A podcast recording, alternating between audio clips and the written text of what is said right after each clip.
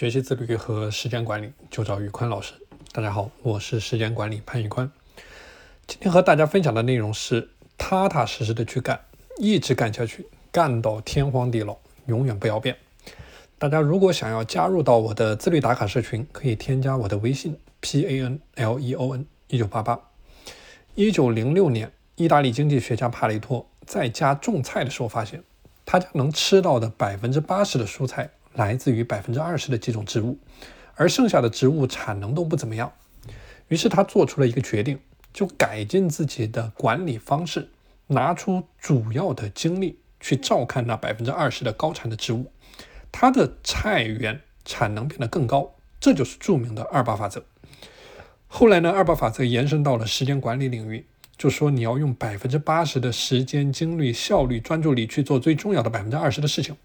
同样，你每天可以利用的时间当中，应该有百分之八十是花在这些事情上面的。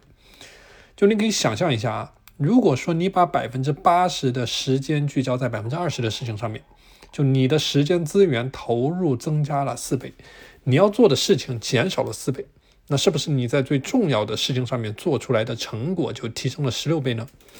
就如果你再聚焦一些，你的人生的效能会变得更高，指数上升。所以，人生最重要的就是做减法，叫做宁挖一口井，不刨十个坑，把所有的力量全部聚焦在一个点上，把一个点打穿。所以说，你如果找准了生活的重心，那就投入压倒性的资源、精力在上面去猛干，坚持不懈的干，就像稻盛和夫说的那样，干到自己无能为力。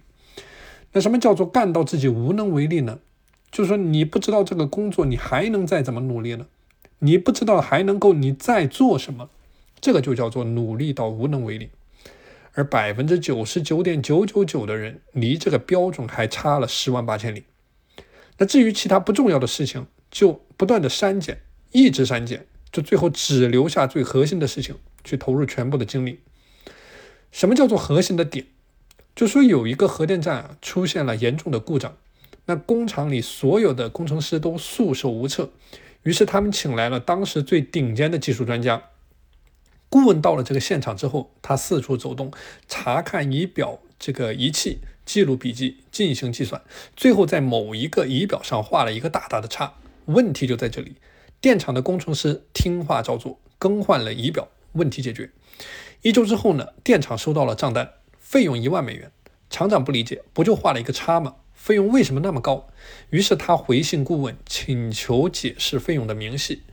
那么顾问就在回信上面说：“你在仪表盘上面画叉，费用一美元；而找到在哪里画叉呢？费用九千九百九十九美元。”所以，我们讲时间管理的删减呢，主要就包括了两个方面。第一个叫做目标的删减，你的目标过多，那就像射箭的箭靶子过多。如果说你连箭靶子都没有找准，那每天的拉弓就毫无意义。第二个方面叫做任务的删减，就你去做一件重要的任务和一件不重要的任务，消耗掉的时间是相同的，但给你带回来的投资回报率呢，却完全不同。所以，我们讲啊，人这一辈子选好了一个职业、一个项目，就踏踏实实的去干。就一直干下去，干到天荒地老，永远不要变。就不要今天看见这个生意好就去做这个，明天看见那个好就去做那一个。人生没有捷径，踏踏实实把手上的事情做好，比什么都来的实在。您必须热爱手上所做的事。那为什么很多人不停的换工作、换行业、换项目、换生意呢？就是因为他觉得这个工作我做不好，我换一个就能做好，但是没有反思过为什么这个工作我做不好。因为是您不愿意死磕，不愿意去下功功夫，不愿意去下功笨功夫，不愿意把手头的工作磕到极致，所以踏踏实实把手头的工作磕到极致，去保持极致的聚焦，保持极致的效率，做好减法和断舍离，这才是最快的道路。三心二意，不断的切换，您就能确认您一定能做好吗？好的时间管理应该让自己变得不慌不忙。不是说你做的事情越多越好，把自己累得团团转，一个工作接另一个工作，你的精力就迟早会被耗光。所以，我们讲一个聪明的人，他永远不会不停的切换，不会做什么都浅尝辄止，而是找准一个机会、一个点、一个抓手，不断的深挖，不断的猛干，百分之百的聚焦，然后把一条路从天亮走到天黑，再从天黑走到天亮，从有路走到没有路，再从没有路走到有路，这就叫柳暗花明又一村。而重要的不是你做什么，而是不去做什么。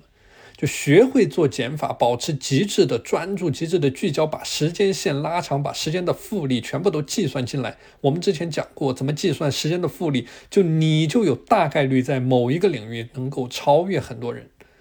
所以，我们讲越简单的东西，它的生命力越顽强，因为简单的系统没有漏洞嘛，因为简单嘛，简单明了，简单的东西它就无懈可击，而复杂的体系往往都非常的脆弱，因为你不知道哪一个环节。它是一个脆弱的环节，你不知道这个问题在哪一个环节崩溃。好的，今天的内容和大家分享到这里。大家如果想要加入到我的自律打卡社群，可以添加我的微信 p a n l e o n 一九八八。我们下期节目再见。